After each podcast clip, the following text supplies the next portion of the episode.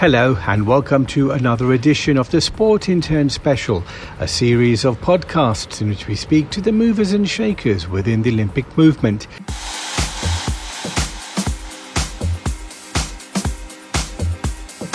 In this episode, we speak to David Crocker. He is the Executive Director of the International Basketball Federation's World Cup, which is taking place later on this year.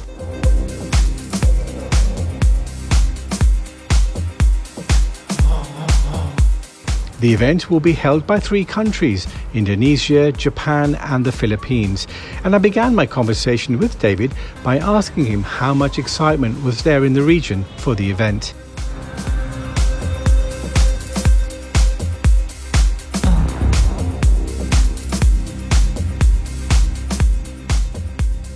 Yeah, it's a really exciting part of the world. I'm actually based in Singapore and have been for the last five years. And when you look at this uh, region in Southeast Asia and, and uh, across into Japan, it's over 600 million people in population. And it's a really young population and really entrepreneurial population. Uh, so, you know, it's something that's really is quite exciting for, for basketball to, to really try and uh, make a, a, big splash in this particular region. Already in the Philippines, it's the number one sport, clearly and uh, the excitement around the World Cup. Uh, you feel it every time you go into the city. And it's starting to grow in Indonesia. I was there in the weekend. So you're really starting to feel that people are getting excited about it. So, you know, it's it's a great region, and we're looking at ticket sales now. You can start to see people across the, the 10 ASEAN countries starting to buy and starting to come across. So, yeah, this is a really unique region, and, and someone uh, like myself to be here and in the middle of it, it's it's quite exciting. It's interesting because it's not a part of the world that has a, renowned reputation in terms of uh, high level success, say, at basketball. How important is it then not just to be able to put an event on of this caliber in the area, but also then to have either individuals coming through that then go on and play perhaps in the European or in, even in the uh, US leagues, but having teams then that, that show a little bit of success that helps develop and grow the game. Yeah, look, success is quite an interesting one in, in the region because uh, it is difficult for these teams to compete at a global level. And this is why, you know, when we think about uh, the World Cup, our, our slogan's been "Win for All."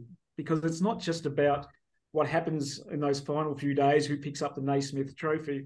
There's a whole lot of benefits which are going to to uh, you know be great for the whole region and and uh, already in the basketball uh, uh federations across the region, there's a number of them where where our sport is the number one sport in the schools in the youth. So there's this great platform of interested fans and interested players and uh, you know success for them is about uh, continuing to grow the numbers starting to become more competitive uh, in asia and then starting to make some of that uh, some of their headway. And i think one of the great things fiba has done uh, in the recent years has been to bring oceania and asia together. So australia new zealand playing with the rest of asia to try and uh, accelerate the development of, of basketball in the region playing against some of the best to become the best. So you know, I really think that uh, you know there's a good trajectory for basketball and for these federations here with such a strong base in the schools. So that's a really important part of the future of basketball in the region. It's interesting talking about schools. Are you seeing a parallel growth both amongst boys and girls' participation as well, or is there at the moment a bit of a, a difference, if you like? Look, there's still a difference, uh, but I think the great thing is that there's more females playing basketball in the region. There's more opportunity and more targeted effort. Uh, some of our campaigns uh, in the region to try and get more females involved is starting to pay off. And you'll start to see some more competitive games with the national team competitions for youth and seniors. So, yeah, it, it's growing. And uh, I think that's one of the beautiful things about our sport that it's for both genders. It's for all different ages. So we're starting to see some of that uptake uh, across the region.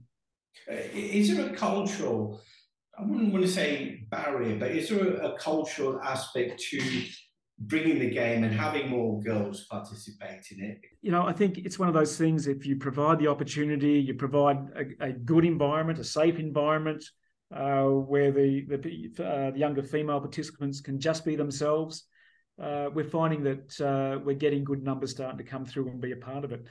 I think you know the cultural uh, side of it is much a challenge about sport and education as opposed to gender and inclusivity. So that's sometimes the challenge is getting people to understand the different values that sport brings, and basketball brings, how to be a team member, uh, how to manage your time, how to cope with winning and losing. So it's those sort of values I think that uh, people in the region need to understand better as some of the cultural challenges, uh, as I say, not necessarily gender, about you know about valuing the the the, uh, the value of sport to developing an individual. And in terms of the event going to this region, I mean, a lot of people that will be listening to this may may not fully be aware of what the processes are. Can you share that with us a little bit about the journey as to how FIBA brings this big event to this part of the world? Yeah, look, it's uh, it's quite a journey uh, from the time in, in 2017. I think it was December 9 on a lightly snowing day here in Geneva, where the three hosts were awarded uh, the, the the rights to to deliver the World Cup 2023. And I remember it vividly because I've got my friends from very warm places in in uh, Asia with big thick jackets and nice scarves on, trying to stay warm from the, the conditions here. But it was a, a journey of, of, three nations really trying to share one vision to grow basketball uh, in Asia. And, and I remember very clearly it was about playing louder together. That was their mission uh, to make it louder and uh, more vivid than before. So that was the, the start of the vision was the three countries coming together.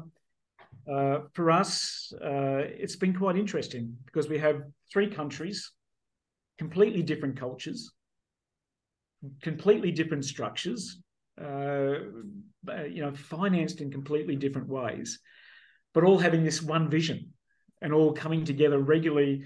And what, and what I've loved about this project is that it's just purely collaboration amongst the three. They're not competitors at all. They don't see themselves as one trying to be better than the others. They're lifting uh, each other up with all the conversations. So we have this great journey uh, all the way from a thousand days ago uh, when we we launched uh, the logo. Uh, so there's a, uh, a beautiful version of the World Cup 23 logo which has the heart in it, and it's about their love and their passion for basketball together and bringing that to the world. So as a as a journey, uh, they've been great travel partners. Uh, we have all the way along shared the same vision about making this one of the top five sporting events in the world, and uh, there's been nothing but a, a, great commitment from all three to to deliver on that promise.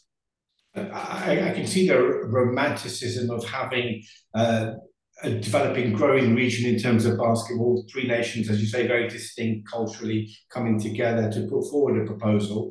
But then, as the federation, you know, you would also have to look at other aspects in terms of legacy, in terms of sustainability, organisation. How did that fare, and how is that faring in terms of the build-up towards the event? Yeah, look, uh, let's let's tackle the legacy piece uh, first, uh, and certainly, if I think of Indonesia uh, we now have a brand new 16,000 seat venue down, downtown Jakarta. They never had that before. And it's purely state of the art. It's a beautiful venue. And that will uh, live on in, in central Jakarta to host other events uh, for the city and will be a, a core piece of, of the city strategy in bringing more events uh, in. In uh, Okinawa, there's already a, a, magnificent venue there, which is uh, being um, used for this particular event, but also a cornerstone of the bid. And, uh, you know, in the Philippines, we've got some beautiful venues who have now been refurbished to make them, you know, again, more contemporary. You know, we're going to use uh, the, the Smart Araneta uh, Coliseum, which hosted the, the um, fight between uh, Muhammad Ali and Joe Frazier for the Thriller in Manila. Yeah. Uh, you know, so we've got this great, beautiful stadium which has now been uh, made more contemporary as part of this legacy. But there's other things we're doing as well. Uh, recently, we refurbished courts uh, in some of the uh, areas of both uh, Manila and Jakarta. So in the Tenement Square uh, courts in uh, in um, Manila, there's a beautiful uh, um, refurbishment, new backboards, new rings, the court painted uh, with World Cup uh, logo and our and our uh, um, our man Jip, uh, who is uh, the the mascot for the World Cup. And in Jakarta on the weekend, we've announced two more courts that were going to be refurbished. And again, I'm there in Jakarta on Saturday we launched the court. We've got young kids, male, female. We've got some of the older players who, for generations, have come out and played on the courts, all coming out there to celebrate these new courts being um, represented to them. So yeah, there is that sort of uh, legacy which has which gone on uh, between the between the three, but I think uh, you know it's the human capital side of it as well. So we're going to have uh, three host nations with people who have had experience at a World Cup level, at the highest level we possibly can deliver. So we've uh, developed a whole lot of new people who are going to continue to contribute to the sport, deliver the sport, and I think raise the level of expectation and standard of how the game's delivered in each of the three countries as well. So I think that's been a really uh, important part of it. Uh, I think uh, for us, again, the the um, the population base is a critical thing for us. There's 500 million people, 600 million people actually across the region. And we've now got this chance to showcase the sport once again. Uh, you know, the, the best 32 countries in the world all coming across the three countries to, to play for the Naismith Trophy. So again, the, the chance for us to tell a great story about uh, about our sport, about the value of sport, get people excited, engaged about watching the best. I think it's something that uh, you know again is going to leave a, a, really healthy footprint in each of the three countries. Yeah, and given that you're you're all sort of entering new territory, if you like, from your point of view, what would success look like at the end of the tournament? Yeah, look, different in each of the three countries too. Uh, in Japan, uh, we will have uh, a lot more um, support behind national team basketball. Already there's a growing interest, but to now to host and to have a lot of people from all across Japan buying tickets to come to Okinawa to see their own players, uh, we're going to see a, an increased level of uh, passion towards national team basketball in Japan. The uh, in Indonesia, uh, you know, this is a, a, quite a challenging one for us. We have the national team who hasn't qualified, but they're still playing. They're still out there trying to qualify in the next round of games.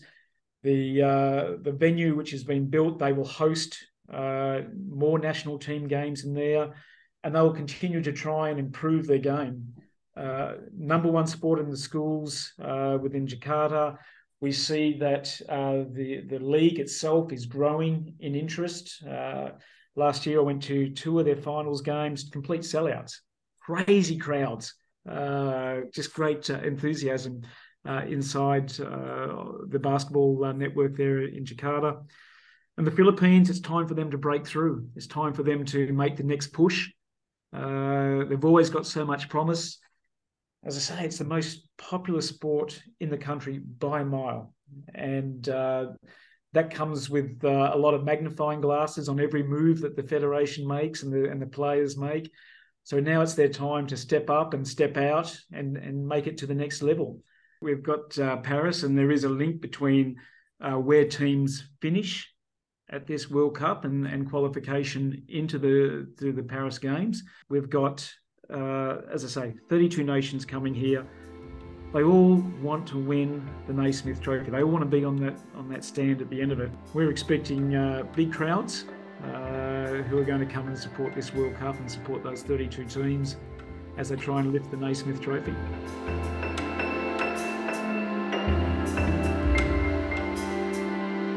Well, those were the thoughts there of David Crocker, the Executive Director of the FIBA World Cup 2023. Don't forget you can get up to date with all the latest news from the world of the Olympic movement by subscribing to the Sport Intern newsletter produced every day, Monday to Friday. So until next time, stay safe.